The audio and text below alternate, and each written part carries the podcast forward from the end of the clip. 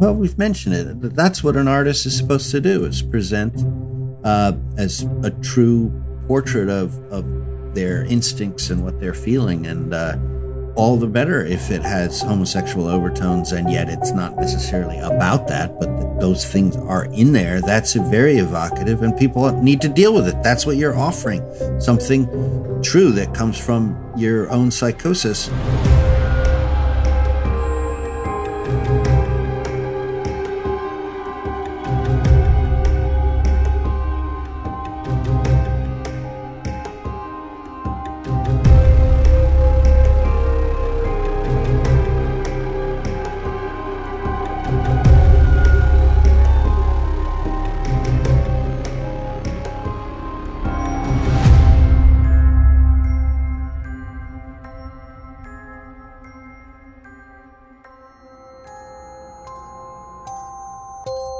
Hello, and welcome to Spill Your Guts. I'm your host, Kevin Lane. There are many different indicators in a film that can tell you that you're in the hands of a filmmaker, not just with skill and craft, but vision, and perhaps most importantly, the ability to present that vision thoughtfully and artfully with what they have available to them. It's why good films and good filmmaking aren't all about budget. Sure, having more money to throw at a problem or more shooting days can be a big help, but an adage heard and said by nearly every independent filmmaker is necessity is the mother of invention. And the budget becomes a moot point if you don't know where to put the camera or why you're telling the particular story you're telling in the first place. Our guest today has yet to make a film that didn't demonstrate his considerable craftsmanship. He has proven film after film that not only is he a visionary filmmaker, he's also an artful and thoughtful one. And he always, always knows where to put the camera. In this episode, we are joined by indie horror icon Larry Fessenden. Larry's films have always been a more thoughtful breed of genre film. Generally more character driven and often unafraid to explore weightier themes, like some of his own genre influences, such as George Romero. There's a sense in Larry's movies that his work is personal to him and it creates a more intimate connection with the audience. To be clear, though, Larry also knows how to scare you silly.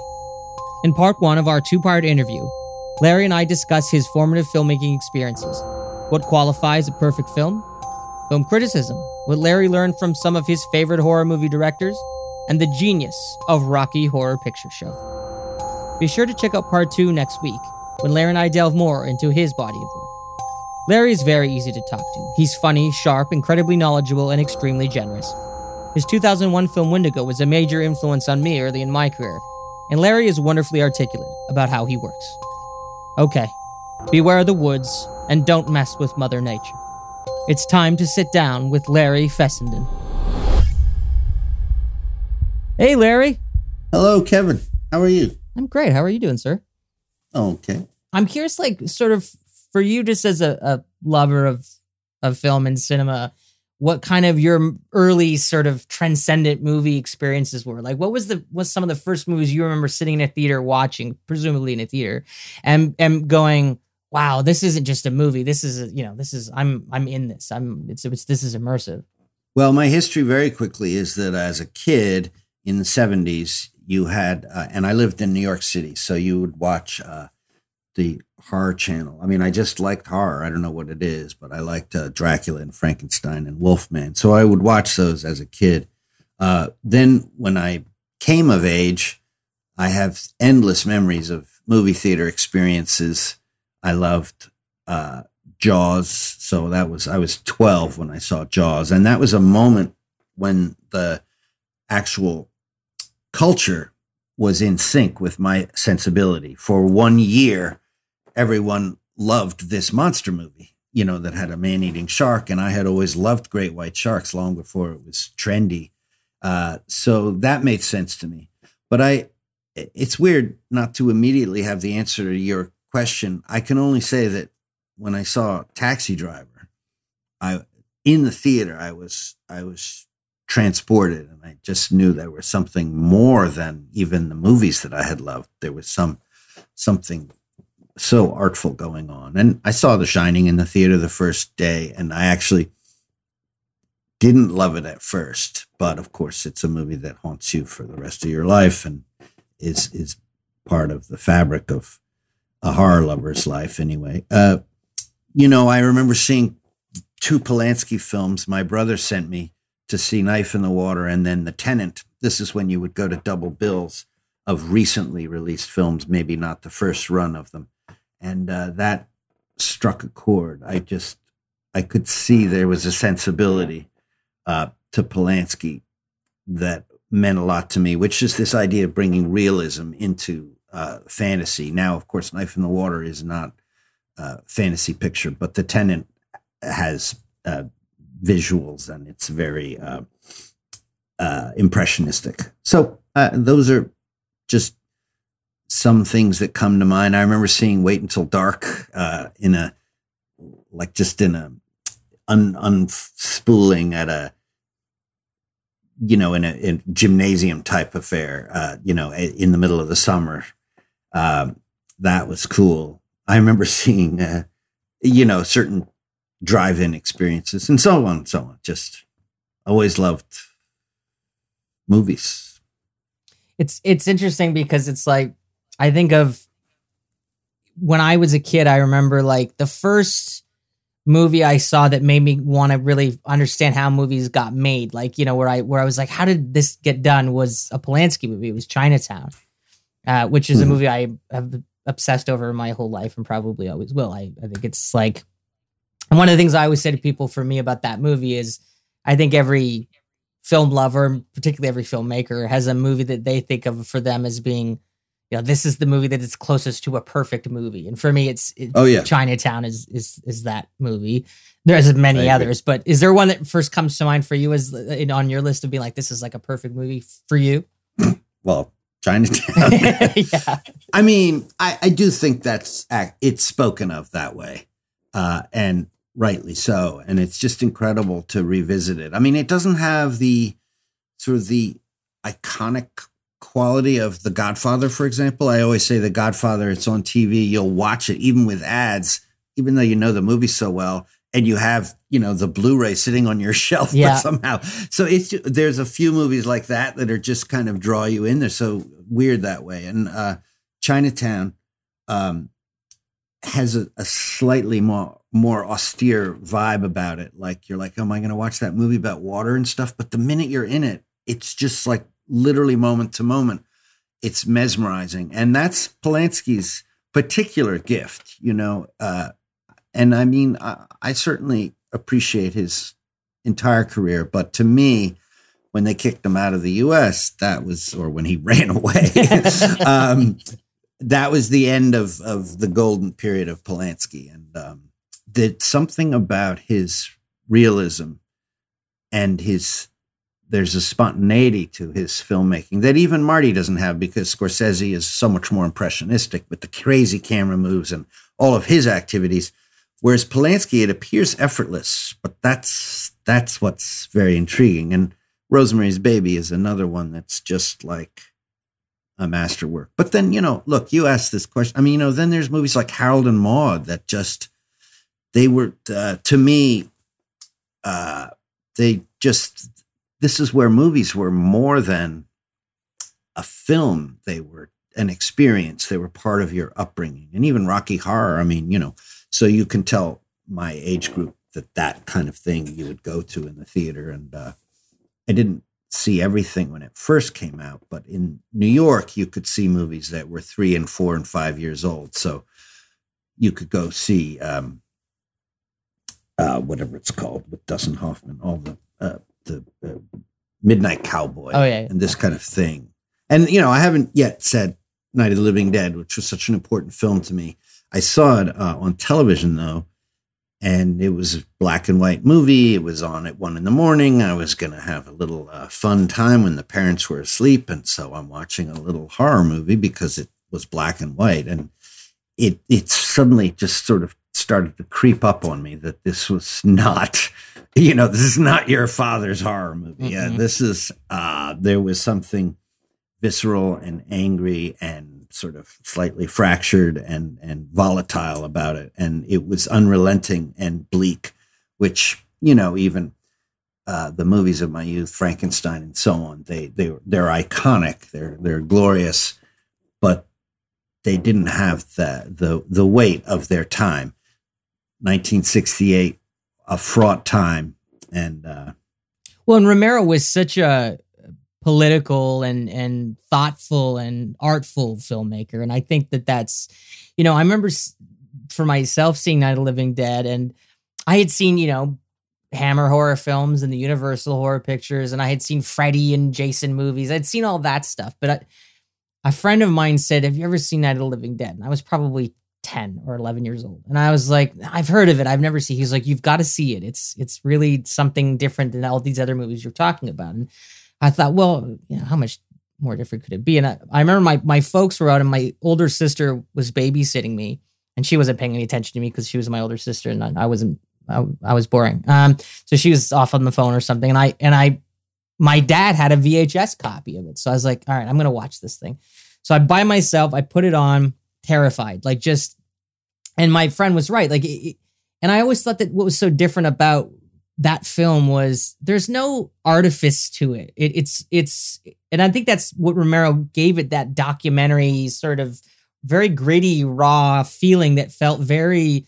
It felt very authentically like not performed and you know i watch it now and i can see where the acting seams are and stuff but at the time as a young kid i didn't and um and it was nothing like Freddy or vampires or you know these things that you see that have a supernatural none of that was there. It was just like these very real seeming people up against this mindless thing. Um and you know i was just going to say i think i think that that's so interesting. It's, it's fun to hear you bring up romero because one of the things i was going to ask you about is if romero was someone that you were a fan of because i his some of his uh, qualities seem to resonate throughout some of your pictures. There's that, that feeling of that because Romero in so many of his films will have typically zombies, but but other monsters as well. And it's still the people that do the fucked up things. The monsters just kind of are what they are, and there there's some uh, usually a simplicity to what the monsters are, and the people are the ones stabbing each other in the back and fucking each other over to get ahead or whatever. And that same quality, I think, is is in in quite a few of your films. Yes, I feel a deep kinship to his uh, political agenda, which he carried on, uh, obviously to the end. And all of his, even his later zombie pictures, uh, some people don't favor them, but uh, I I always saw what he was up to. I mean, he, he really anticipates the internet generation with uh, a later film, Diary of the Dead, which uh, most people don't like. It's actually one that I revisit a great deal. Uh, but also the bleakness of the third one. Again, not a favorite for people, but certainly part of the original trilogy. Um, I, I find that just sort of achingly angry and he's like throwing up his hands. Day of the Dead is what I'm speaking of. So yeah, um, I always had a kinship with Romero. He also made Martin, which is one of the few sort of quote realistic horror uh, vampire movies uh, that sort of treads that line of is it real or not, which you know is something that I'm also interested in. I did want to say the thing about Night of the Living Dead that's so appealing for me is the way it opens as you say, everyday people.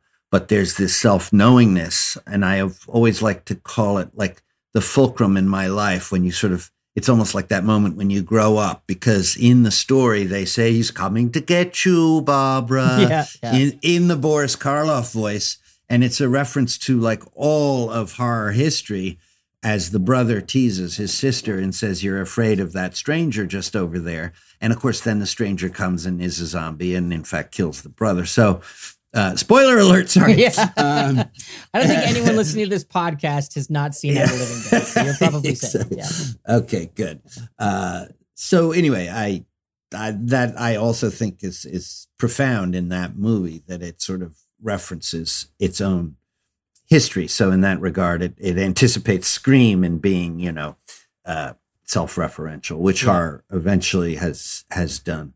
I, am so uh, tickled by your initial question, just because it, you know, it makes me nostalgic. Uh, you know, a movie, uh, Duel, is. I mean, obviously already tributed Jaws, but uh, you know, early Spielberg or a certain aspect of Spielberg remains intriguing to me. Um, uh, Duel is is a movie I literally thought the truck was in my closet. I mean, in other words, it was so effective that I was haunted by it. Um, very spare film, still wonderful to rewatch, and I wouldn't be able to uh, look myself in the mirror if I didn't bring up my favorite director, Alfred Hitchcock. Um, and you know, early on, I would see uh, well, I saw the movie Suspicion, and I, you know, it's just a Cary Grant vehicle to to a young eyes, but I there was something about it that really struck me, and I could just feel uh, there was. Well, I didn't know what a director was, but I can say now that I, I was responding to Hitch's wonderful manipulation and his ability to create suspense and unease uh, through suspicion, if you will. Um, and I always defend that movie. Some people say it's watered down because in the end, maybe Cary Grant is totally innocent. But I'm like, why would you think that? He's lied throughout the movie. Why is suddenly the end? What? It's not a happy ending. He just lied to her one more time. So yeah. I think it's a hundred percent successful picture. I love. I, I mean, it's funny. Hitchcock is a director that like um, you know, some people find his style of filmmaking a bit cold, maybe because uh, you know uh, it's uh, he's such um. Uh, there's a staid quality. He's he's very interested in composition, and you know, there's some great camera trickery that he employs. And but I've always been like resistant to that idea of Hitchcock because I remember at a young age watching Psycho for the first time and being so affected by the emotionality of the performances in that and the envelope pushing nature of that film, not even just at that time. I think if you watch that movie even today, you know, there's this cross dressing psychopath that's probably got some issues with his sexuality and his, you know, he's probably been abused. And there's all these stuffed implications of that character. No one had done a, a horror movie character like that. And, um, and I, I think it's, it's odd that people see that quality in Hitchcock that I don't, where, you know, just looking at the formalism of how he shot would make them not be able to see also though the the texture of of you know the we've all heard these crazy stories about how Hitchcock worked with actors, but there's so many great performances in his films. Yeah, I mean, you have to remember he was a great self promoter, and he created a lot of the uh, the trouble that he's in in terms of actors or cattle. I mean, he he was a humorist as well. He was making fun of things. What he meant is that he wanted ultimately uh, to create the image, but within those restrictions, the actors were essential to him, and he always lamented when he couldn't get bigger stars, and that's why he loved Cary Grant and uh, Jimmy Stewart because those were sort of they were stars. Also, Hitchcock has some of the greatest female characters in the history of movies. Over and over and over, he gave tremendous attention to them. Now, he may have been a creep with Tippi Hedren. There's no question about him, uh, you know, being of his generation. And but the whole point is that his psychology is in his films. He there, there's no more uh, raw, honest filmmaker. Now, the fact that he believed in the craft of filmmaking, it, yeah, I agree. I think some people count that against him, and it's not realistic or there's no naturalism. But on the contrary, he's he's creating an elevated world that is deeply psychological and deeply, in many cases, paranoid. And he gave tremendous insight uh, to you know the paranoid mind by having such control over the medium. So I'm a big fan of Alfred, and um, uh, he's one of the great cinema artists, without a doubt who just so happened to work in the genre as well, which is well, and he never felt respected. You know, when he got the letter from Francois Truffaut that said, "We believe you're an artist and an auteur," that was when that idea was being invented. Uh, and we'd like to interview you. Apparently, Hitchcock cried because he'd spent his whole life not feeling respected as an artist. He just knew that he was a popular figure, um, and he became increasingly popular with his when his TV show hit but um, he was really a master of the medium and a master of. I mean, he was ahead of his time in so many ways. He was a master of of the uh, performative, you know, reputation of the director. I mean, people didn't know what a director was until uh, Hitchcock sort of enforced himself on the public with his persona and his image. Anyway, a fascinating story, a 20th century artist in all those ways, self reflective, uh, crafting his own reputation. Uh, and I think some people take that uh, too literally. Yeah. I've just been, um, I've been watching uh, Elvis Costello, who's one of my favorite artists. Uh, and he's another one that sort of built a, a persona and now he's been entrapped by it ever since. But you know, uh, it's cool to see these guys working with the the medium that's run wild now with the social media. But these are sort of pioneers of creating uh, personas and pursuing their art. It's funny because you're describing Hitchcock that way, and I, it sort of makes me think of that Romero has a great deal in common with Hitch in that way, and that Romero was a guy that, um, and I, I, George became a friend of mine in the later part of his life. We were writing a film together just before he passed away, and um, as I got to know George, he had this, um, I don't know, it was like a, a, a, a an underbelly about that he didn't see that that he was considered a real artist, that he was this guy that made zombie pictures, and and Scorsese was talking about Romero. It was a tribute or something to him. It was when George was still alive, and Scorsese made a comment referring to George as one of the great American auteur filmmakers. And George was, mine was blown by this. He was just like, "What? what he's talking about? He said that about me? What? What? What?" Like he couldn't. It just was so alien to him to hear him referred to that way by you know, and someone he admired so much. And I, I don't know if they knew each other, but I'm, I'm assuming maybe they did. Um, but it was there's a great story about them uh, which is they both would go to this library on 42nd street across from uh, the museum of modern art uh, and and that's where you could rent movies. Uh, you know in the old days you could rent a movie or whatever uh, at the library take it out and project it at home. Uh, and they now I'm going to blow the story because I can't remember what the movie was. It might have been a Bergman film, something what we would both laugh and say, "Oh, well, that's quite sophisticated." Not only did Romero love this movie, but so did Marty. And sometimes Marty would go and say, I'd like to take it out. And it was already out. And he'd say, Who the hell has that movie of all things? And it was Romero. so they had they had this strange early history together. Uh, and then I don't know how they fared as they but it's nice, as you say, to see well, this is why Scorsese is such a, a, a treasure to our culture because he he loves movies and he can speak about them and and he could recognize uh, yeah authorship where it was not being acknowledged yeah. the, the the public you know.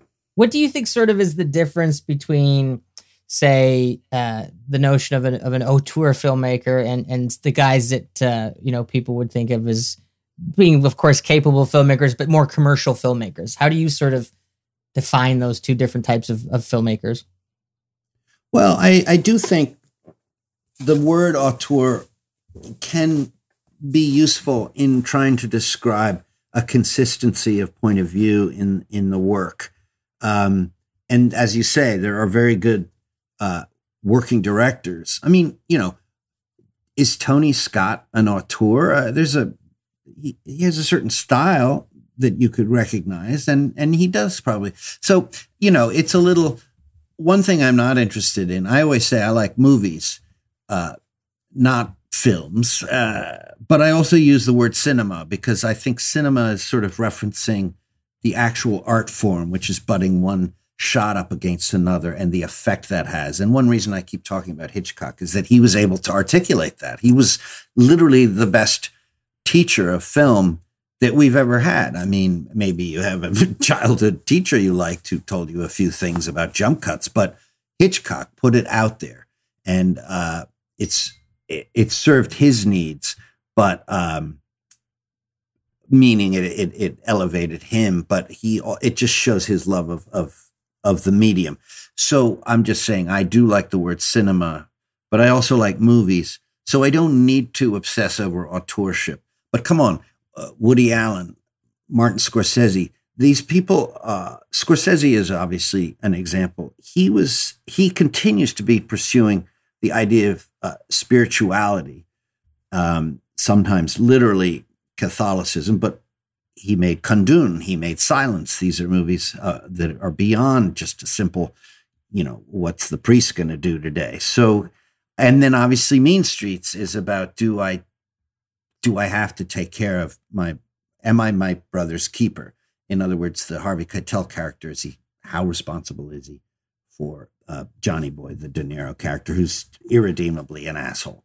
So this is what Marty's really about, and that's the authorship. Not to mention his stylistic choices, which are consistent, and he builds on uh, of of sort of a violent editing. Um, I mean, one thing I love about Scorsese is he's like it's a tradition to try to make edits invisible, whereas he says I actually want you to feel the edit, which I love, um, and in a way that speaks to Hitchcock's style which you can feel the filmmaking. And that's why some people resist it and they say, oh, well, it's just artifice and drawing attention to itself. But no, it's, it's like saying, when I look at a, you know, a, Jackson Pollock, I can see that somebody put paint on the thing. It's just a different perspective on how to present the arts. Um, whereas we have also celebrated Polanski, who is a more mm, invisible filmmaker, and that's an absolute pleasure. And of course, a lot of indie films aspire to a kind of a realism.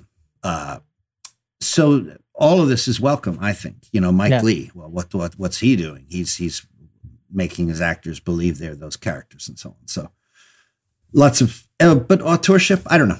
It is what it is. I think it's just a way of talking about a consistency between uh, the work, and um, there are some as you say, there's some working directors who uh, really just know how to tell a story, and that's uh, wonderful as well. Yeah, I was having this debate with a friend of mine who's much more cynical than me. I think um, he he's uh, one of those very kind of I don't I don't want to give too fine an example because he might know I'm talking about him. Um, uh, I can already imagine the type. To be honest, just the way you're He- setting it up. he he he was going on about how Ron Howard isn't a director he's fond of, and I said, "What do you? Why don't you like Ron? I love Ron Howard. Ron Howard's great." He said, "I said, what don't you like about Ron Howard?" He said, "Well, you know, if I watch a Scorsese movie or a Brian De Palma movie, or an Oliver Stone movie, a Polanski movie, he started naming Carpenter, Wes Craven, Romero. He starts naming all the directors he likes. He goes, I can say I would be able to tell you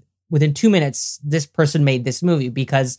There are certain stylistic choices that are consistent throughout their body of work that tell me who that filmmaker is, you know, very quickly in that film. He goes, Ron Howard's movies have no continuous style. They're just well crafted, but there there's no heart in them. And I was like, I don't agree with that. Um I think you're I think you're I think that's a to me that's um looking at the fact that Ron Howard's a very good entertainment type director, I guess. He, he, I think a lot of his films are are set to entertain, but but I think there is a, a a way that Howard kind of gets out of the way of a lot of the stories he tells. He doesn't.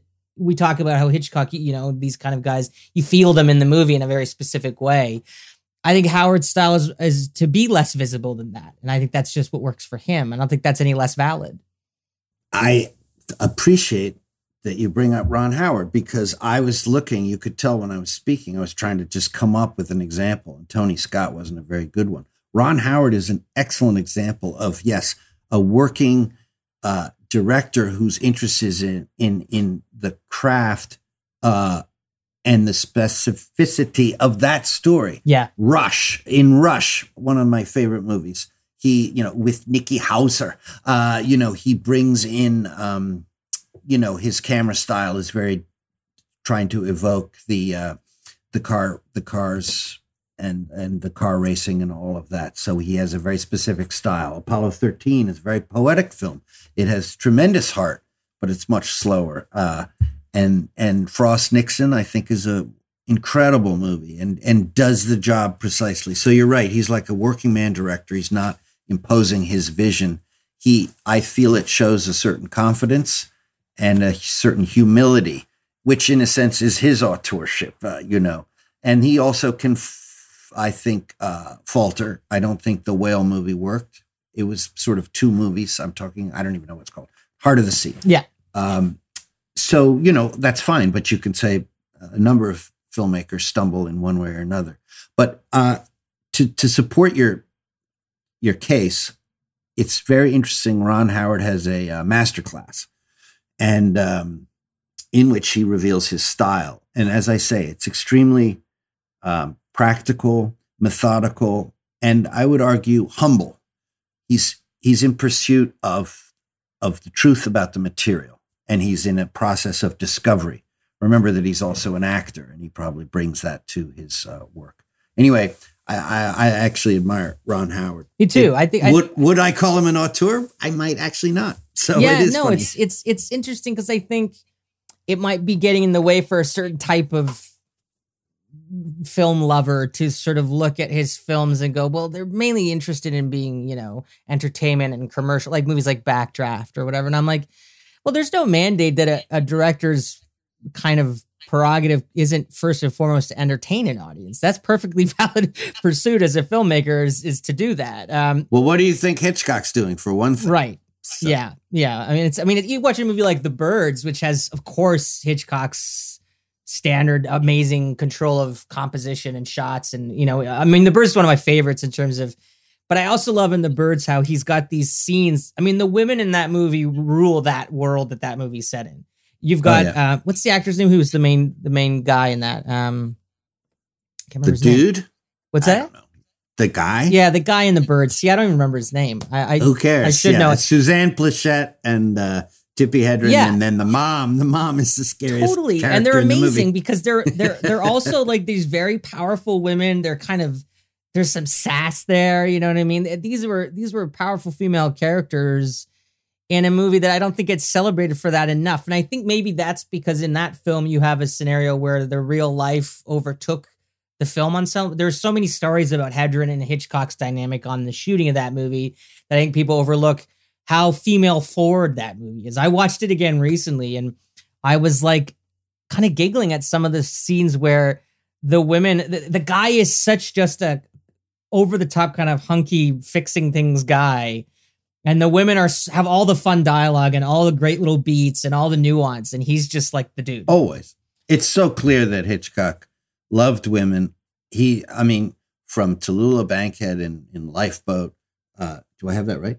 Uh, to, uh, you know, obviously Grace Kelly, who he adored. I mean, she's the coolest thing in uh, Rear Window, uh, you know, and she's basically just figuring out how to get her man uh, the whole time. And, um, and, and on it goes. I mean, he really worked with, and yes, as I say, I think he was obsessive and sort of lost himself occasionally, especially with Tippi Hedren. He was obviously very controlling, but in a very, I mean, he was very controlling, but it's fascinating to see that a lot of that was how he wanted to present the women and make them uh, really excel in their in their roles and so on.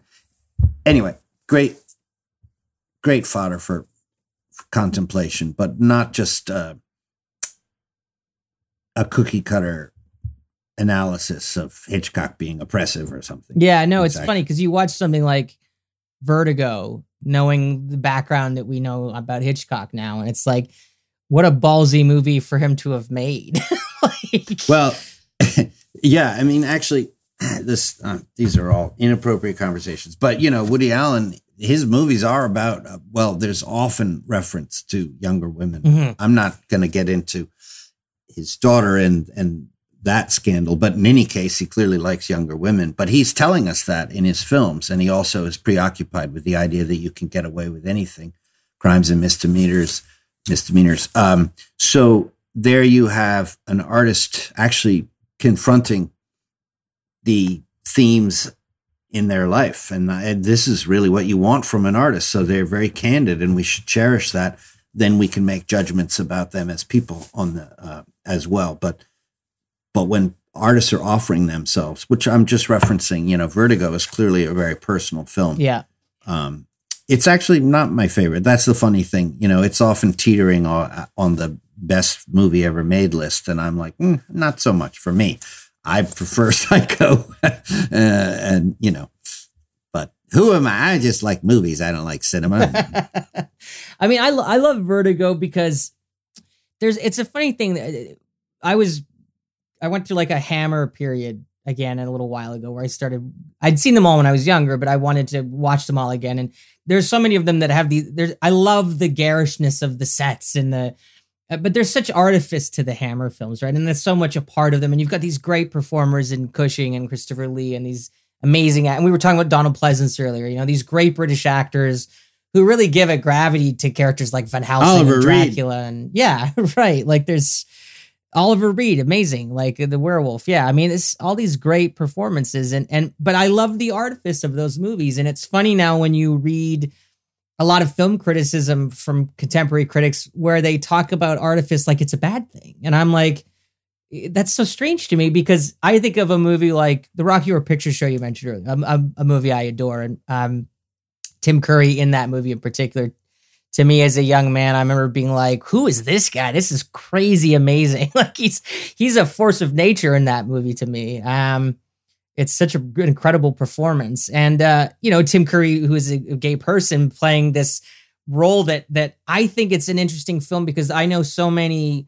kind of macho guys guys type people that have enjoyed it and and and I'm like that movie was a a, a game changer in that way and that I think it's so unabashedly a good time that whether you're a jock or you know a gay person that movie can call to you and find a way to connect to you. And and uh you know i, I think rocky horror is is on that level one of those movies that kind of crosses those those film lines of of who the target audience would be. But but i think of the oh the, without a doubt. You know what i mean? Yeah. uh, yeah. Yeah I, you know i never even knew tim was gay which sort of speaks to maybe when i was growing up the character was what mattered. Yeah. It was just, uh, and of course, he was poking every button, you know, guys and girls thought he was hot. And that was yeah. sort of the point.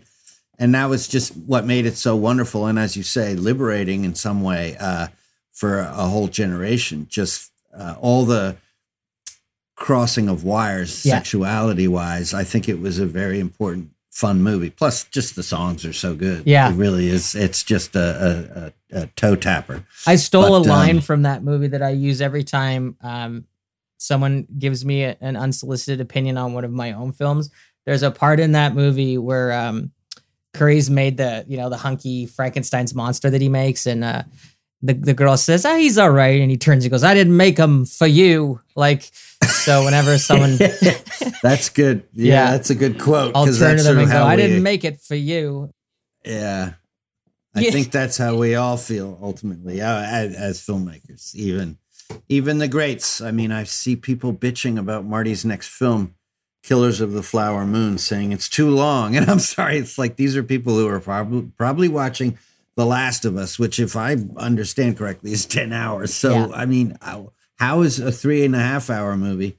I just people want to bitch about stuff. Yeah. Why don't you wait to see the movie and actually maybe you won't like it because you're predisposed to think Marty's a windbag, but he's always made longer films, and I love Woody Allen saying, and I'm sorry I keep talking about Woody Allen, uh, but no, I love Woody, Woody Allen saying, um, yeah, and I I just feel like he's literally being removed from from platforms. I can't even get a Blu-ray of Broadway Danny Rose. What's going on?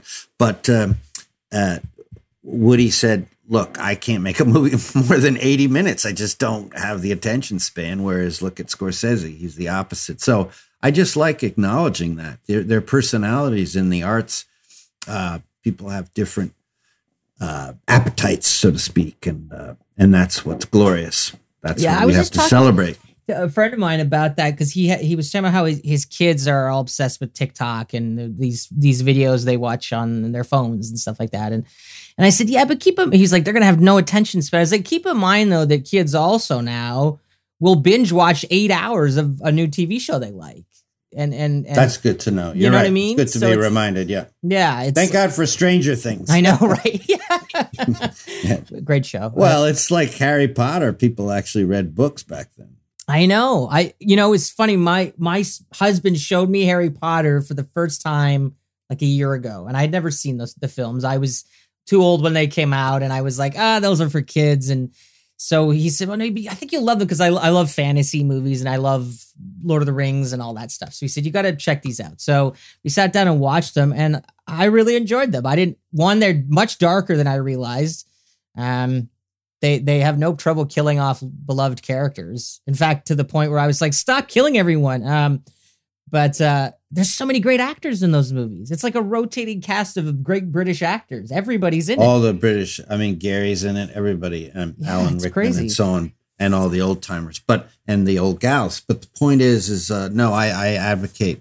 Uh, I did read some of the books to my kid and whatever. But the real truth is, of course, following those movies and seeing those children grow up and seeing the the the style of the filmmaking change from Chris Columbus, who was making kids movies, to the real uh, struggling with the maturing of the of the characters, to the more and of course Alfonso Cuarón made the third one, which was kind of this wonderful fulcrum into Yep.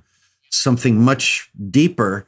Which is not to diss the early ones, but now the kids were growing up, and a great director came in and just gave it a little bit more flavor. Plus, there's a werewolf. Um, and then you know, uh, and forgive me, I can't remember his name, but Newell maybe. Uh, Mike he Newell? took it. Yeah, he took it to the end, or two more guys took it to the Yeah, end. Yeah, it was Mike It's Newell a and great series. David Yates, I think, finished up the series. Yates Yeah. finished it up. Yeah. Which you know, believe me, I, my kid was growing up, and so seeing Harry Potter really deal with, uh, uh, well, puberty issues as well as finally getting to the truth of uh, he who can't be named. All of this was very, very profound, and and uh, my kid was blessed. His childhood, he had Lord of the Rings and the Harry Potter Yeah. movies, and he grew up with them. So Yeah, totally. I mean, Roger Ebert had a great quote where um, uh, he was talking about this was not long after the Twilight movies came out, and he was not a fan of those films. Um, this isn't to diss those movies for people who like them, whatever. Uh, I always thought it's Yeah. funny for a little side remark about that, but I remember all these when those Twilight movies came out, and all these hardened horror fans were going, "These movies are bullshit." There's, you know, these are not about vampires and werewolves, and it's a prime example. I was like, these movies are not for you. They're Yeah, not for exactly. hardened horror fans. These are for teenage girls. Like this is their love Yeah. stories. And actually, this is fantastic that the teenage girls are watching vampire movies. So shut up. Yeah, The only thing. I will say, uh, first of all, I liked the first one. I remember specifically it had a flavor that was, and I think it's because that was a, a, well, it was an auteur, the director. Yeah, no, but yeah. I mean, uh, she did have a point of view and she chose the right cars and the right colors and she cast the, the dad and just some other, uh, it, well, she cast everybody. That's the thing about these series. The first director needs to be credited with the casting Yeah. uh, which which had uh, long-standing uh, repercussions. My real regret about those movies is the way the werewolves change. They jump into the air, and then CGI turns them into dogs, and I cannot approve of that. I don't I'm like- going to be a little snobbish about. I don't like werewolves when they are uh, just turned into wolves. I like it where it's a wolf I don't either. man. That's for Absolutely. me. That's how it should be. Um, That's uh, my. I've just made a werewolf movie, and I can assure you, I am go. following in the old tradition. Yeah, that's the way to do it. Well, we're gonna get to that. Um, because I'm excited to hear about that. Um, no, but the Ebert quote was he said, um, there's two movies in theaters playing right now. He said one of them is the new Twilight, one of them is the new Harry Potter. And he said, now, whereas the new Harry Potter is about the challenges that come with becoming an adult and taking on responsibilities in a new way and figuring out who you are and how you fit into the world and you know the loss of innocence. He said the new Twilight movie is how difficult it is to have a boyfriend. Um, I was like, I love Robert Roger Ebert. yeah, yeah. Uh, but he he spent the entire uh, review of Habit, my early film, uh, complaining about David Lynch, and it's very awkward because I love David Lynch, and I didn't need to. yeah. He was talking about Lost Highway in it, right? Wasn't that? Yeah, he was saying Fessenden really makes his movie deliberately ambiguous, whereas old David Lynch, who knows what he's up to, and it was just like I, I didn't need that in my review. I, I he gave I them don't a good wanna- review, though. That's good. I mean, No, it's a great review, but it spends half the time dissing David Lynch, which just made me uncomfortable. which is strange too, because Ebert has went on from that point to really love movies like Mulholland Drive, which he gave a rave review to. Um, That's interesting. I'm actually glad to hear that because I always thought that was a strange thing for Ebert not to appreciate one of our great auteurs. Uh, but maybe maybe one movie just annoyed him. I don't. know. Yeah, it's hard to say. I mean, I read that review um because Ebert's my go-to film critic because uh, of course I don't agree with every review he ever wrote. No, you're never going to have that with any film critic, but but I think his passion for film and his knowledge of film and his talent as a writer is prevalent in his reviews in a way that you don't get with a lot of these people who grew up on writing blog reviews and stuff like that. Um I I would argue that the way Ebert writes his review, and you can, I mean, you understand this because you are a fan, but uh, I would ask someone to read his review. And what's fascinating is that he actually invites you into the experience of seeing the movie and sort of like a wide eyed um, child. He sort of says, and this happened, and then this happened. And, and he's not judge, judging, he's inviting you to understand the journey that you might go on. And therefore, it's a very gentle and, and useful. And I always try to tell people that that's what a critic is supposed to do. They're supposed to help you uh, encounter new work and, and in a way, broaden your uh, experience. And it's ironic that he's also responsible for thumbs up, thumbs down, which one might say is the problem with uh, film criticism now, is the assertion by the author of their opinion and mm-hmm. their taste. That's that's a very little value, to be honest. Yeah, uh, you you want to address the art in the terms that the artist uh, created it and whether they've succeeded in their mission.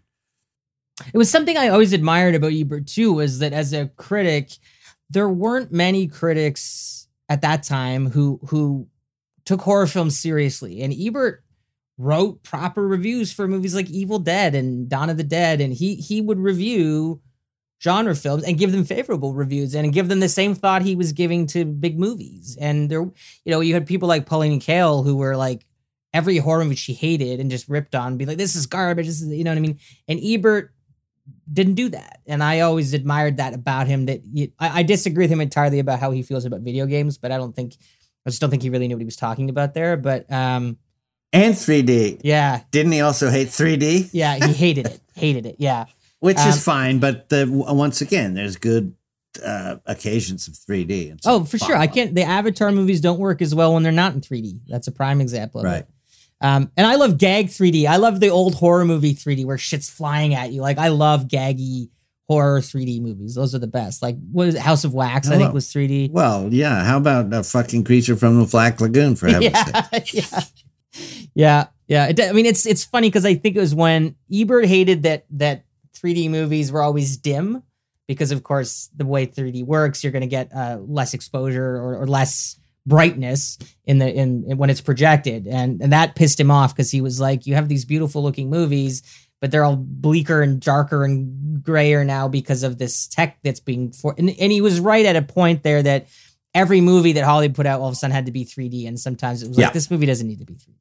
Like I remember watching Ridley Scott's movie, was it Prometheus in 3D? And I was like, I, I love Ridley Scott. I, like, the first Alien is one of my favorite movies. I think it's we talk about without a doubt. Yeah, it's masterpiece. But and I love Prometheus. I think it was a vastly underappreciated film. I think it was a deeply philosophical movie, and I think that's where it threw people off because they were like, "What's all this?" He's asking all these weird questions about what is mankind? How do we get here? Uh, just show me the aliens. And I was like, "No, this is great." Like I, want you know, you talked to. I meant to bring this up really when you were talking about Day of the Dead. I love that movie. For Romero asks like big questions in that movie, like huge questions, and I love when filmmakers do that when they're willing to just kind of like get into it with the audience about big stuff, complicated, difficult, philosophical stuff, and just kind of like let's let's let's get into the weeds with these questions and look at them and and have our characters discuss them and try to figure out why they're you know there, there's that great scene in Day of the Dead where he says um you know the the Jamaican like uh, the pilot is talking to the the main character and he says, you know, what are we what are we doing down here? We got a you know 100 miles of records and we got the books and records of all your favorite movies and all everybody's accounting. And but what does all that mean now? It doesn't mean shit. It doesn't matter. It's all that's pointless now. So now what we should do is go to an island, make some babies, and just try to enjoy what, what we can while we're here. And it's kind of like you know, people might say, like, what is this shit? Just get to the, the good stuff. I'm like, this is the good stuff. You know, we've seen oh, zombies no, a thousand times. like, yeah.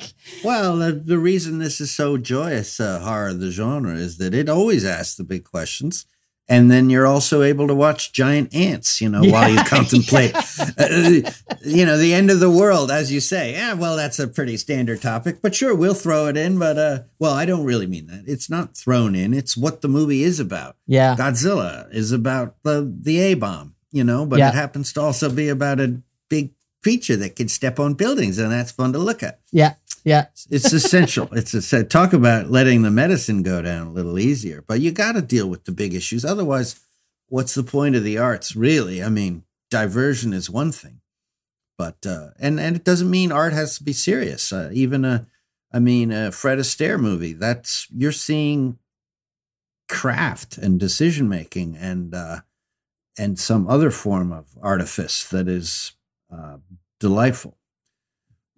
Yeah, I think of like in the 80s, particularly kind of not, I don't think people think of it as being necessarily a, a great time for cinema, but it certainly was for horror. um, you know, there was a lot of great horror, like Reanimator being one of my favorites, the Stuart Gordon film, which I think is such a, uh, a one hysterically funny, but two, um, uh, you know, a great riff on kind of the, the even though it's based off the Lovecraft story, it's it's a Frankenstein story, right? And it's like Yeah, a great course. take on that, and uh, and also happens to be hysterically funny. I mean, I mean, you you did you know Stuart? Uh, well, I'd met him and and we talked. We tried to. Well, we did uh, some audio plays together. I say some. We did one, and then we talked about another. Uh, but also, we tried to make. He came to Glass Eye Pix and wanted to make uh, a low budget movie. Um, his idea of low budget was different from mine, but fair enough. Um, it was wonderful. I mean, we had a script, we had everything. It just didn't get off the ground. I mean, this is the real story of independent filmmaking: is how many movies actually aren't made. Yeah, Which is one of the reasons my aesthetic is just do it. Uh, you got to do it, or it won't get done. Because, and yes, you're going to compromise, and yes, you wish you had uh, more resources, but you either want to make that movie or you just want to talk about it and take meetings about it. Now, I think it's a trap a lot of people get into. Um, now, I understand saying just make it is is already an expensive proposition, so I don't really have the solution to the whole thing. But that's been my north star: is uh, let's do this somehow uh, so that it actually gets done and you can see uh, what your vision looks like. It's it's what- a very weird art form because you can't practice it. yeah. Um, you know, It's doing, I mean, it's, you can, you even you know when you're talking about doing movies the way, and I've made movies that way where you have, you know, you're pulling favors and you're getting your friends out to do things they don't really know how to do and set up lights they don't really know how to. What, where does this go? And you know, I've I've worked that way and uh, and I've worked you know where I had more resources and and experienced crews and I've done both and they both have their merits. I, I like that when you work with the experienced crew and things like that, you generally have more time because things move faster. And that's good because time to me is always the thing that you're up against the most when you when you're working with no money. But on the other hand my first feature i didn't know how good i had on this. We had no money but my team that made it with me and they were all talented people we were like let's just take as long as it takes to do this. So we just did it on weekends and we shot it over the course of like five months and that's a lot of that's you know you add that up that's a lot of shooting days. It's like 25 shooting days i think by the time we were done. You don't get that on a uh, on a even a couple million dollar budget movie anymore. You get 15 days or um Well, I was uh, at the Spirit Awards for my film Habit, and this uh, this woman came up who worked at a at a cool company. It wasn't really anything bad that she said, but she gleefully said, How many days did you take to shoot it? Was it 18, 16? Just wanting that standard story of uh, of adversity. And I said, Well, actually, uh, we shot over 45 days. yeah because yeah, of what yeah, yeah. just what you're describing. I had a crew of four people, and we'd always say, "Does anybody have a job tomorrow?" Because otherwise, let's let's try to get scene two. We'll shoot from eleven to one, and then you know, uh, and so we did it in our own time, which you're not allowed to do on a real movie. Uh, and um, I agree. It it was an enormously unusual experience and one which I'll always cherish. Yeah, it's great too, right? Because in a scenario like that, you're not in that pressure cooker that you're in when you're doing a feature and you're, you know, let's say you're on location and you got whatever, 15 days to shoot your movie. Like it, it can get pretty intense when you're like, no matter what, I got to finish this fucking thing by the 15th day. There's no more money. This isn't some studio movie where like if we run out of money, it's like fine, they'll begrudgingly write a check. Like I've got 15 days to make this film and that's it. Uh, 15 if I was lucky on a couple of the movies I did. And uh and it, it, it's it I kind of loved that thing of having the extra time, but it wasn't that it cost more money to have it. It was just because I was working with a small enough group of people that it was like, well, you guys want to go an extra two hours? You know, it's like it'll be an 18 hour day, but we'll get this done. Yeah, let's do it. You know, we're we're back to work on Monday, but fine, let's just do it. You know, uh, like it was there was a freedom to that that I loved, and and working with a group of people where it was like the limit of what we could do was just like well, how can we make, you know, this? Sh-? I remember we were doing this one shot where the, the camera had to, was a, we were doing on a steady cam and the camera had to come through a living room and follow a character as they walked around and we get to shoot the shot. And I, I hated that, that we were, we were on location. There was a, a big dinner table that the actor had to walk all the way around and it was taking too long to get it to get it done because I was like, he has to walk all the way around this table. It's such a boring shot now because we have to come with him all the way around this table. And my producer not a guy with any film background, this is his first time producing a feature, said to me, uh, why don't we just take the table out and the camera can come through the table and the audience is seeing it's dark anyway, and the audience has seen that table there so many times throughout the movie, they're probably gonna figure it's still there. And I said, well, that'll never work. That's ridiculous. He said, I think it will. Let's just try it. And the DP was like, I think he's right. I think this will work. And I was like, people are gonna notice that there's no table there and we come flying through it. Like so we try it, worked perfectly. No one saw the movie ever noticed that the table wasn't there anymore, and we came right through. And I, you know, it's one of those things where I'm like, I was being so literal about it, and it just took, you know, a great idea can come from anyone though, and I think you learn that when you make these tiny little movies where everybody's giving an opinion because you need to work that way. You can't you can't afford to be hold on, you know, this is my picture and I'm I, you know, I don't want to hear any of that stuff and I've never found that's a good way to work. I know that some directors like that approach. I'm terrible at that. I kind of want to hear from. Well, now I now I want to see this movie and obsess over the table. I know it's bizarre when you watch it. It's because it's such a the table was this big cumbersome thing on the location that there was all these scenes at the table, so we needed a big table. But it took up half the fucking room. So when we came time to do this shot where we didn't need the table, I was like, this table's killing me. And that was when the producer was like, let's just pull it. People have seen that big table so many times and it's such a dark shot they won't notice that we just flew through it that like it all of a sudden disappeared. And it i think that should be the the name of the movie. You should change Man. it to the table. It was called the quiet uh, room and it was like this crazy and it's the other thing that's funny was it was my first feature and i actually had the the i don't know if i was stupid or brave but i had this idea i was going to make this very impossible movie to do on with what we had inexperienced actors and all this stuff but it was about this guy who becomes obsessed with his best friend and uh and wants to sort of be him. And it's about the group of this friends that they go to this like sort of cabin in the woods classic horror movie setup.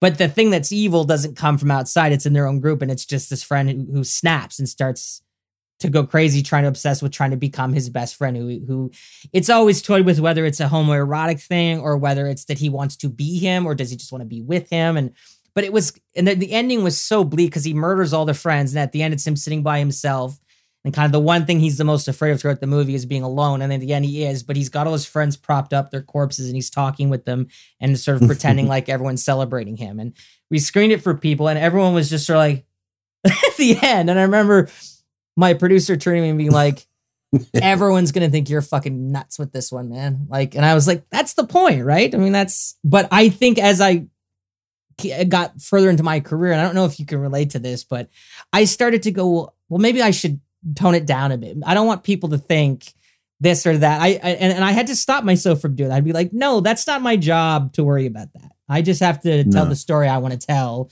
And if people associate that I'm a fucking nut job for telling that story, that's okay. That's fine. Oh, dude, no, I actually no. This is the whole. I mean, we haven't really gotten into it, but that certainly would be the theme of uh, that. Well, we've mentioned it. That's what an artist is supposed to do: is present uh, as a true portrait of of their instincts and what they're feeling, and uh, all the better if it has homosexual overtones and yet it's not necessarily about that, but that those things are in there. That's very evocative and people need to deal with it. That's what you're offering something true that comes from your own psychosis. And then uh, whatever your your own profile, that's, you know, it's actually not the point.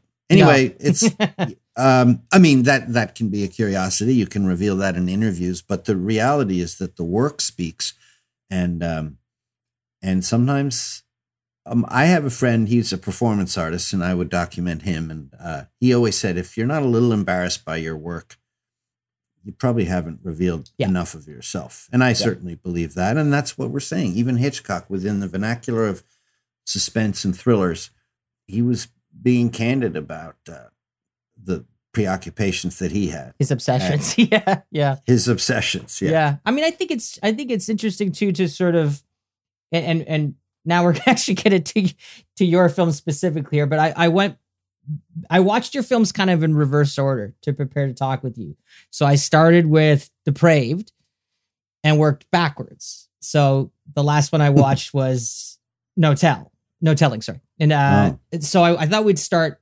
there with talking about your body of work because it's the start of your feature film body of work you had all done all kinds of shorts, and I was baffled when I saw that they all had Hollywood movie titles.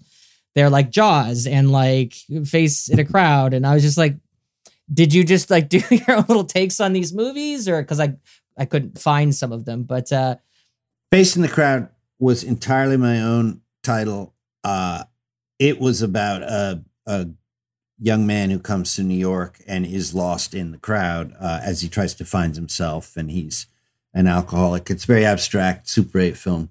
Uh, but anyway, I didn't even know about the real movie. oh really? Uh, yeah, which is funny. Uh, I also thought I invented the jump cut.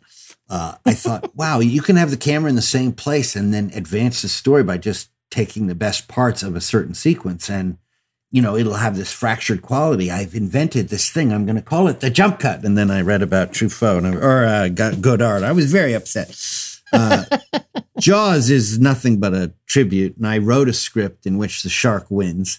Uh, and I was going to make an animation with these little dolls called GI Joes, which are a foot large, and that's why the boat I made was six feet long.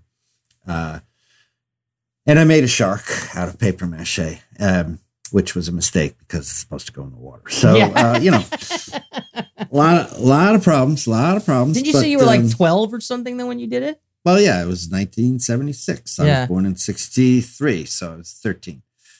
Uh, yeah.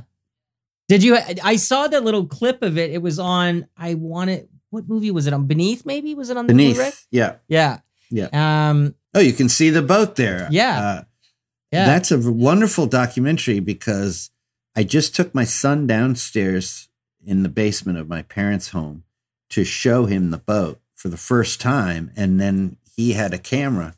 So I like that interview on a personal level because he just filmed it spontaneously. oh, that's and I fun. perf- and I performed spontaneously. And it's a nice synchronicity between his camera work and his ability to focus well and me just being uh being silly but it wasn't staged or pre pre uh, I thought my um, I'd envisioned that it was like a thing where uh, who was it? Scream Factory I guess that put out beneath um yeah. where they said to you well can you go and film your the old ship? And then you guys went and did that. So it's funny that that's not how that came about. Um no. It's sweet. Anyway uh so but yeah um i did lots of things. I always just like movies. I had a super 8 camera when i was young. And what i did learn once again this is modern kids won't understand this but it's always a discovery and i realized that where the camera is is actually what affects the storytelling and i learned this by just i had a super 8 camera and i would film things like parties or whatever was going on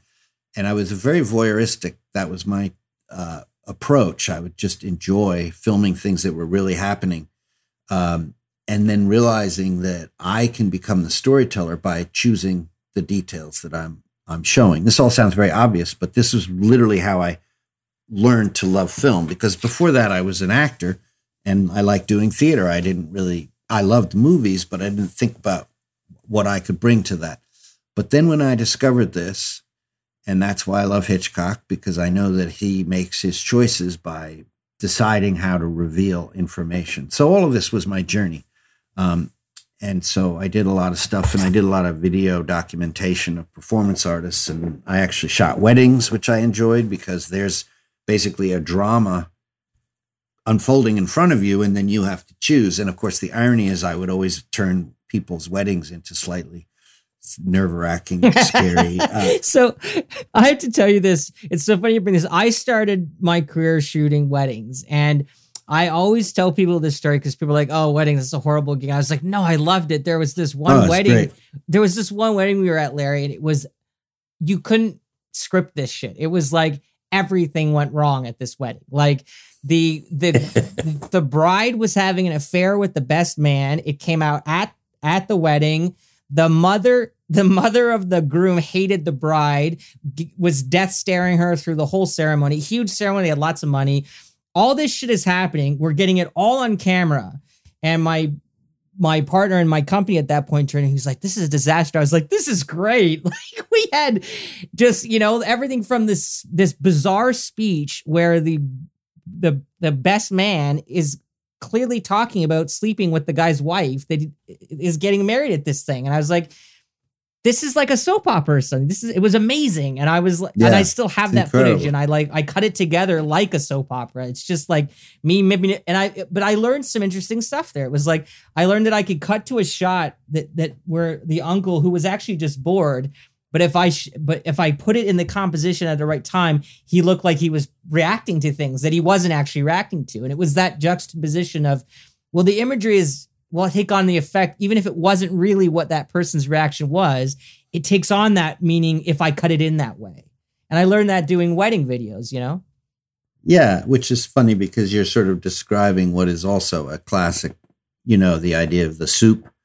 Uh, you have a picture of a man, just an image, and then you cut to soup and you think he's hungry, and you cut to a baby and you think he's uh, having affectionate thoughts about the little child. Uh, so that's a famous editing exercise, and you you discovered it on your own with the the sleepy uncle yeah, Uh, but- yeah. but that those simple ideas is what I loved about discovering movies without the benefit of Premiere Magazine or any other thing that we now take for granted and the kids watch. Remember, when I was young, you never knew, except for exceptional things like The Godfather, you didn't know what movies were making at the box office.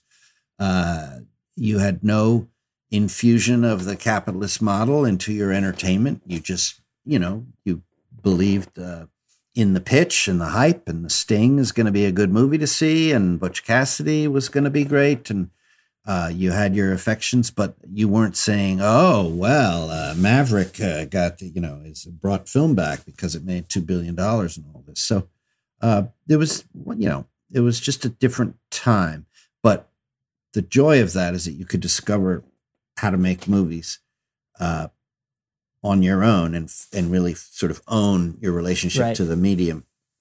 Uh, I when I was little, because I started loving handheld camera, I decided that movies were sculpting in uh, space. You know, because the camera going around was had an expression and had meaning, and so this was my notion. Well, the irony is that Tarkovsky said movies are sculpting in time.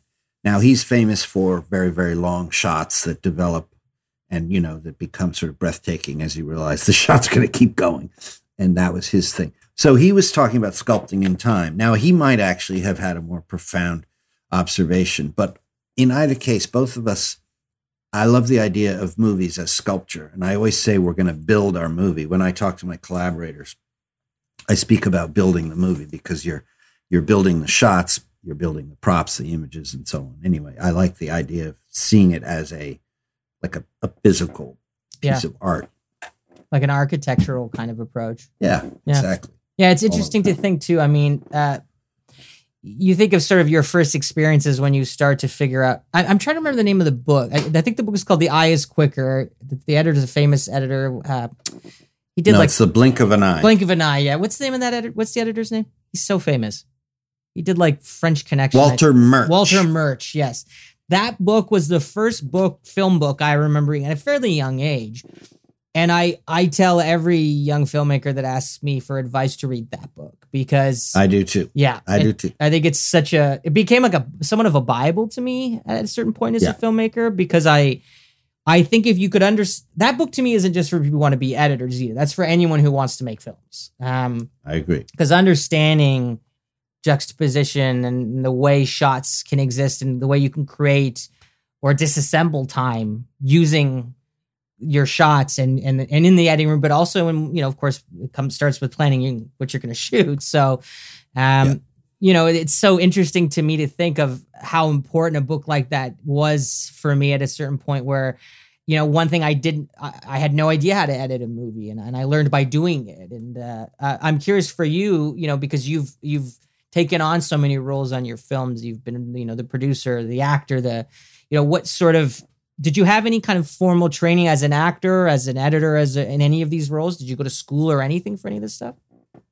No, no, unfortunately not. I went to NYU, uh, but just the college and I never went to my classes. And I filmed. Uh, I lived in the East Village during you know sort of performance art and rock and roll during those days. Um, Keith Haring and, and Basquiat, and you know, very vibrant scene. AIDS also a lot of you know scary stuff. But the point is, is I didn't really go to the school, um, but I discovered the video department so we made films in Super 8, uh, 16 millimeter, and that was great. I did a class like that. And then I also discovered the video department where I could make long form sync film, sync sound projects. So I, I sort of veered off into my own thing. So I don't really credit NYU as teaching me the craft, uh, but it was it was a great place to rent equipment from or whatever, uh, borrow equipment, and I was able to be in the downtown New York scene. Uh, as far as the books I recommend to the young filmmakers, uh, Hitchcock Truffaut, which is a in-depth discussion of every Hitchcock movie by the master himself, but you really understand how he makes his choices, how he builds the scene, the emphasis, the casting, all the things. He's very candid about his successes and failures, and it's fun because sometimes his interviewer, Francois Truffaut, doesn't agree. So there's just a lot there. And it's a fun book to have because you simply can watch the movie and then you have seven or eight pages from the creator of it talking about it. The other one is Blink of an Eye for exactly what you're saying. Uh, it's a beautiful book about the craft of film and there's great respect for cinema. He's also a sound designer, so he understands all the aspects of post production. And he says, I mean, among many, many other wonderful things, he says this thing I think is so fun. He says very often in a shot reverse shot edit, you can determine where the edit should go by when the actor blinks because they finish an idea in their performance and they'll often blink. And he'll say they have, in a sense, ended their shot. Uh, and it's remarkably true. In fact, I get a giggle every time and think of him fondly because uh, it's so uh, true. The third book, uh, there are many like it, but uh, the Sidney Lumet book called Making Movies. It's just a very now here's a, that's another uh, auteur who's not given credit, like we were sort of saying about Ron Howard. But made so many great films: Serpico, Dog Day Afternoon, um, Devil, Devil Knows You're Dead, and what have you. Uh, did he make Network? Anyway, he's uh, one of the great filmmakers, but um, but in a weird way, not fetishized like Marty or uh, some of his. I mean, I think he's certainly loved. He's respected yes, and loved. Yeah, but but you're right. He's not. He there's not a public awareness of him the way there is someone like Scorsese or right or Oliver Stone even or someone like that. Yeah. Yeah, and he still. uh He has so much to say about the craft of filmmaking. Like he is in Twelve Angry Men, which is, takes place twelve actors in a single room. Uh, through the course of the movie, he changes the lens size. So there's there's a simple idea that it actually, uh, you know, a, a first time filmmaker might at least take counsel from that or watch the effect of it because a long lens gives a different feeling from uh, a wide angle. Uh, anyway, those three books, because he says another insightful thing. He says, I always figure out the scene on my drive home. and it's an important thing to realize that even the greats, even those who have made true classic films, uh, it's it's a process. There's yeah. no set and and you know in a way it, it allows you to forgive yourself but also to know that this is life. It's an absolutely moment to moment struggle to make as few mistakes as possible when you're making a film. And what is a mistake? That's also unknowable. If if your idea of a mistake is that you veered from your plan then you're not open enough to the process because actually your plan is certainly your building block, but it may not be the only way to do something in the moment when weather or bad acting or uh, broken equipment to get in the way Yeah. of uh, the best laid plans. Anyway, those are my three favorite books. There's probably many, many, many others to uh, draw from. The third one I always tell, well, specifically writers, is the Stephen King book on writing, which I agree. I think it's I agree. so. I mean, it's. I remember reading that book because I think King is so. It's he's become so iconic that it's it's easy to forget that King is a, a writer who's very uh, wonderfully honest and open about his process as a writer. And and in that book, he's it's such a humanized version of this godlike writer to people now. And I remember reading just him talking about like you know how he would get stuck and what he would do and his you know the, the tricks that he's that he's sort of employed and, and it was all very normal stuff that i was like oh so i was like king is a he he has a his own like he has writer's block and he has a, he's written stuff where he's like that was shit and like he's been self-conscious about it and you know like anyone and i think it's that book is is way less formal than i thought it would be it's it, it's very it's like you're just getting the chance to sit there and chat with stephen king about writing and, and what a valuable thing that is I love his process. He writes early in the morning uh, until, and you know, he started out writing in the laundry closet, I think it was, and uh, you know, he would write from, I don't know what he says, eight eight o'clock to one p.m. and then he's he's done. Um, and then, of course, the reason, and then he he has another thing that stuck with me, which is when he finishes a book, he literally puts it in the drawer and he won't read it for two weeks or something yeah just as as you say these very practical they're specific to him and you can take or leave them but you do have a sense of a methodology um, and then the reason i would argue uh, to elevate what elevates that book is that also he deals with his alcoholism yeah so that's sort of an early part of the story. And then in the end, the extraordinary Stephen King like accident where he was hit by a car on a street in Maine. And so th- this book that is really an examination of a process of, you know, art making is also somehow a riveting existential story of, of a man's life. So it's really, I agree with you. I, I wish I'd brought it up because I have also recommended that Yeah, to uh, It's great. I mean, it's it's it, it's. I think it's so interesting because as you just nailed it. I think it, it- it's there's also this character study within the Yeah. confines of being a book about about a craft, but but it's uh you know, and it's as humble as honest as as a book can get in that way. Um, from from Yeah. one of our great you know talents. Uh, that's that's still going. I'll say one more thing. I really like Save the Cat. And it's um the guy is annoying. He's constantly harping on how bad Memento is, which is demonstrably not true. It is a great film. That's crazy. He I, does he really say that? I love that movie. It's all he ever talks about in this book uh, because it doesn't follow um, the structure that he's advocating so hard. But like so many opinionated blowhards, his particular perspective is is worth absorbing.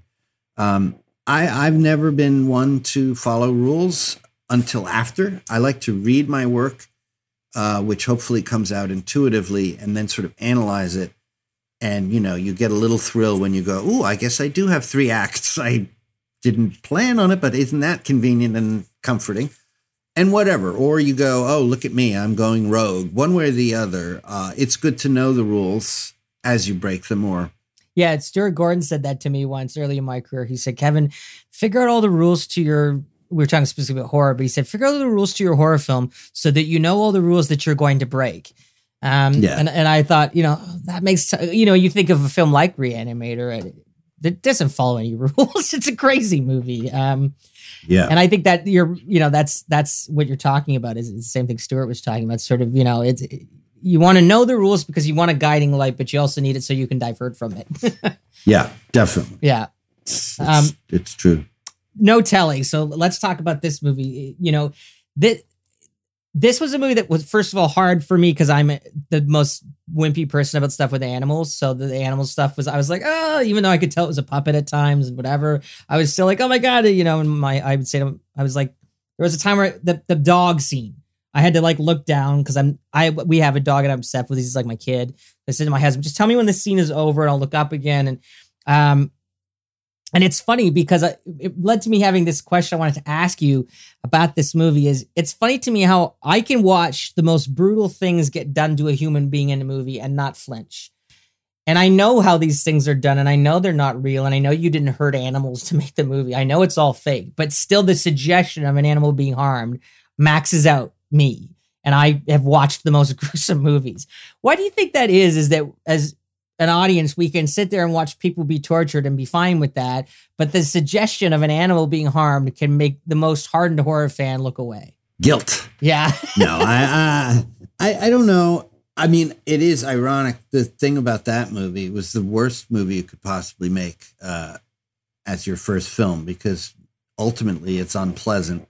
And the very people that you are in cohorts with, which is to say, animal lovers, animal rights people, vegetarians, and vegans, uh, are going to find it in a way the most difficult to watch. So you've just alienated your allies. yeah, right. and the rest of the world is like, why the fuck should I care about this stuff?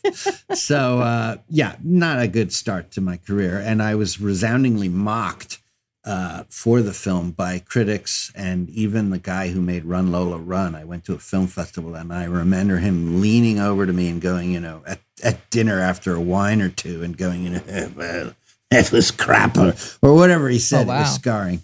Um, but uh, yeah, so, but you know, I, I actually stand by the movie, both the politics, which I still believe to this day. I do think we have too many pesticides in our farming and, uh, farming is uh, increasingly under duress. I think uh, animal experimentation, uh, you know, needs to be looked at, and the greater morality of all of that. And I also like that it's about science versus art, so to speak. She's a painter, and he's a scientist. Anyway, uh, and but then you know, I was very influenced by Sam Raimi and what you might call real horror films. So there's a lot of fun camera work in these things called the board cam, which was being used in um, Evil Dead 2. And uh, I guess the, what's the, you know, the Coen brothers film with Nicolas Cage. Um, and so that was just a fun stylistic choice. I still think it's quite nicely designed. It is. I mean, but, you I, know, I, I, thought, you know, it, it was kind of in, this comes up again in your in, at a later point in your career, but but it was also sort of a, an exploration of sort of that classic kind of mad scientist trope of of, of sort of this Frankenstein like figure who uh, who starts fucking with nature and and of course you know is doing things he has no right to be doing. Um, right. But it's sanctioned by society. I know, see, yeah. In the in the interest of human health. So then you just I'm trying to ask the question: Where do we draw the line uh, of morality? You know is it literally go right up to the edge of the species and then not one single uh, creature beyond? And even there he he's attacking uh, or he's using mice and rabbits but then when it's a dog we object. But then when it's a cow is it okay? Because we would have eaten it anyway. You know i'm trying to uh, examine yeah. all this. I don't have any answers of course uh, but this preoccupied me at the time. I became a vegetarian. I, I read up a lot of books about all of these uh, environmental woes that we were bringing on ourselves. So it was my first stab at uh, preaching, right, uh, through horror. Which you know, I, I, it kind of sealed my fate. I think uh, because I did become at that time obsessed with the environment. It became an expression of all my feelings of alienation I had as a kid, uh, which were probably for other deeper reasons. But in the end, I always objected to um, authority figures. And this was oddly an expression of saying that society had been built wrong and without a big enough tent uh, to our moral concerns. So that's sort of, and you know, I've sort of pursued that ever since climate change and other things. Yeah, there's a moment in the film where um, the the main character um, Jeffrey, I think is his name. Is that right? Yeah, yeah, where yeah. he says uh, something about well, these animals are. Uh, you know they're fulfilling a very honorable purpose and that they're kind of you know they're dying to help mankind and i was like it's almost um it's funny to see that crossover in, in the kind of logic that when i was a young person and i've been an atheist since i was a kid my dad's an atheist so i grew up with a very strong not anti-religion but But my dad, at a very young age, was very clear with me that he did not believe in anything to do with God or Christianity or anything. And I think it had to do with him growing up in a very uh, oppressive religious situation. Yeah. Um, but I remember thinking, you know, I, I I've always had a great love of animals and I've been obsessive over studying animals and seeing them and, and, and, watching them in, in the wild and, you know, going camping, just seeing a moose was the closest I got to something that felt like a religious experience to me. Um, mm-hmm. and, uh, and I, so when I heard that line, I was like, it's funny how science and religion meet in the middle and almost nothing but, but that kind of thinking, the hubris yeah. of like that these animals are, are a lesser thing or uh, you know yeah. that that you know to me it's like religion talks about animals that way too well they don't have animals don't have souls and shit like that and i'm like it's it's it's it's still all just kind of ego isn't it to to think that way? Yes. Yeah. that's what it is. Narcissism is the word i use because i continue to use it in my critique of humanity. Uh, we're just an incredibly narcissistic uh, bunch and we have excuses for all the atrocities uh, against uh, nature, and then obviously women and minorities and all of the very specific things that are being talked about, but still uh, never getting at the real root of, I think, the toxin in the human animal is this uh, unbearable narcissism, uh, which crushes empathy, which, speaking of Roger Ebert, he said cinema uh, is an empathy creator, which I, ne- I thought it was an awkward statement, but I absolutely believe in what he's saying, which is that uh, watching movies um,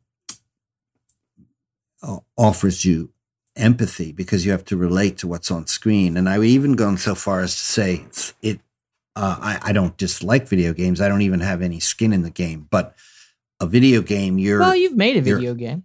Well, that's all true, but even there, you know, uh, I've basically brought a cinematic mind to my offerings there. But uh, uh, all I'm getting at is that a video game you're you're affecting the uh, the activity on screen, so you're engaged. Your ego is in fact invested. Whereas a movie, you have to just sort of empathize because you're you're watching somebody, and similarly, you're watching the artist who's created that somebody so you have to shut up mm-hmm. and just uh, try to understand. So I, I do agree with Ebert.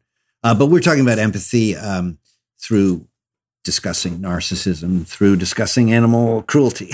yeah. Well, it's interesting because I remember, I don't remember what year came out, Brokeback Mountain, the year that film came out. And that same year, and it lost to that picture, it lost to Crash, which in my mind, still to this day, a far less effective movie because oh, I, you mean the the Hollywood movie Crash? Yeah, not the yeah, Cronenberg. not the Cronenberg. One. Oh yeah, the Cronenberg one's great. yes, it is. No, the Hollywood movie is is well, it's fine, but it's just a somewhat. Trivial. It's like an infomercial, though. It's just like the well, whole movie yeah, is just racism is bad, and then a bunch of primarily white actors being given these dialogue scenes where they kind of uh, over the top, really but they're still all very self-involved people and they don't really change by the end of the movie. I was like, this movie is right. very confused about what it's trying to do and say. Whereas Brokeback Mountain to me, Ang Lee really accomplished something wonderful. And that I remember when that movie came out, going to see in the theater, and as a gay person, being very proud of the fact that I thought it, its themes and it, it, its storytelling was universal. And then also having yes. heterosexual friends say to me, the the kind that were the kind of guys that I was surprised to hear this from. I cried in that movie. And I was like, that's the kind of storytelling that I that I think where you where human beings can go and show up to a movie and go, I don't necessarily relate to these characters in these specific ways, but my empathy is being called to task here. I have to. This director is asking me to tap into that part of me that is an empathetic being and go on this journey with these people. And I thought Brokeback Mountain did that beautifully. I couldn't agree more. It's just an incredible film, and you know, it's also the dedication of these two actors. Yeah, and uh, you know, I don't know how much I really want to get into this or you want to get into it, but you know, I've often seen in our current environment people disparage so-called straight men playing gay characters and I I use that movie as an example of first of all, don't we want straight men, if there really is such a thing, Yeah. uh, to uh, to to make that leap and and and be that bridge for an audience. You know, like yo Jake, baby, yo Jake Gyllenhaal, uh, and let him be. Uh, uh, let him invite us into this story. So I think it's actually uh, a vessel to uh, bring the bros in, as it Yeah. were. Uh, to to, uh, but beyond that, the whole point of acting is to um, is to understand and to portray things that you're not. Otherwise, you're not an actor. You're just the thing. In which case, let's make a documentary. So yeah. This is a whole problem with our current conversation. I think you know I lo- I I've brought this up with multiple different people because I, I love when people make sweeping statements that I get to challenge because I'm a dick that way. Um, Mhm. and I, I, a colleague of mine recently made a comment along the lines of what you're talking about, which is you know I think it's it, you know it's a Hollywood's responsibility now to cast gay actors in gay roles, and I was like, let's reverse that. Gay guys, gay men can only play gay roles now. Well, exactly. Thank you. And I'm I like, that's agree. not fair. That's Yeah. not fair. And yeah, And incredibly limiting. it's incredibly limiting. And uh, the irony of that also is think how long gay men have played straight men Yeah. in the history of Hollywood. Yeah. So there again, my little uh, perfectly PC friend, what are you saying? It makes Yeah. no sense. And the more we delineate between ourselves rather than find the fluidity between ourselves, the more we're just going to remain in a, a crisis. And like I think just- I, I kind of agree with it because I I on one level where someone a writer I re- I read uh, was talking about this exact topic and he said, look, I get why the gay community was a little bit steamed at Harvey Milk being played by a heterosexual actor. That I I and I kind of get that because I'm like, okay, where it comes to the history of the gay community and and, and, and its misrepresentation on so many levels.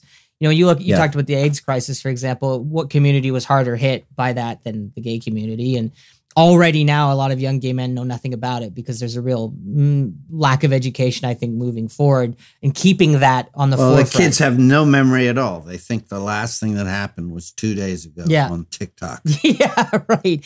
And I think it's interesting, you know, to look at. I'm like, okay, what, what today? If that movie got made, the the the film Milk, I think a gay actor would be playing Harvey Milk. I don't think Sean Penn would get that role today, but that's about the only time where I'm where I think I would have that opinion is yes, if you're getting uh, making a movie about a prominent gay icon, maybe it's just sensitive to hire an actor that can relate in that way. I, I agree precisely because I think in our current moment, it is really the topic of conversation. And it's like, oh, come on, guys, let's find uh, somebody who fits the bill completely. Uh, but I actually want to defend that movie because it's one of my favorite movies, and it's like Sean Penn's greatest performance. He's incredible. and it's incredible. and that was because he brought empathy. Yeah. he fully committed to it. I have no question in my mind that he believed in every way, uh, and that he enjoyed uh, kissing. What's his name? Oh, I was going to make a funny joke. Yeah, James Franco. Who wouldn't? Yeah. So uh, I just I, I I see where you're going, and I do think that now when you make a film, you're going to maybe want to consider that because we are trying to become more enlightened and inclusive representative. but I yeah, just yeah. and representative. But I just want to make sure we don't sort of forget the pleasures of you know watching Dustin Hoffman play uh, the Rain Man. I mean, I don't know. Is that condescending? Maybe it is, but. Let's just say when I was growing Or up, Tootsie. that was, uh, or hey, Tootsie, dude, Tootsie holds up in my opinion. It still holds up, and it's a feminist diatribe in the best way, and uh, It's great. Jessica Lange is so fucking great in that so movie. fucking great. Everybody Yeah. down to uh, uh, well, you know, obviously Teri Garr and uh, and good old Bill mm, canceled Murray. Um,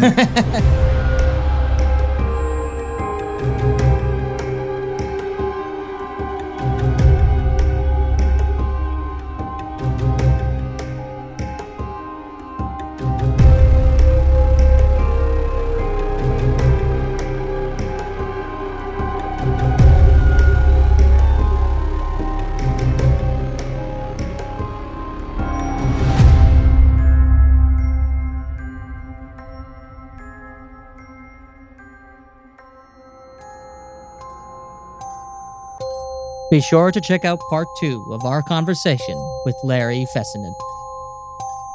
You've been listening to Kevin Lane Spill Your Guts with host and filmmaker Kevin Lane. Kevin Lane Spill Your Guts was created by Kevin Lane, produced by Jason Hill, and co produced by Felipe Ojeda. The Spill Your Guts theme and incidental music was created by composer Mike Haddon. Original artwork and design elements generously produced by Matthew Terrian. Spill Your Guts is only made possible by the support of listeners like you. And the most important thing you can do to ensure that these amazing interviews keep coming is to simply get the word out. You can find us on Facebook by searching Kevin Lane Spill Your Guts, Instagram at, all one word, Spill Your Guts underscore podcast, and Twitter at Spill Your Guts underscore one, as in the number one. Post, comment, share, like. But don't forget that good old fashioned word of mouth still goes a long way. The best way you can support what we do is to just tell people about us friends, family, co workers, whomever. Anyone with a pair of ears and a taste for guts. This has been Kevin Lane Spill Your Guts. Thanks for listening.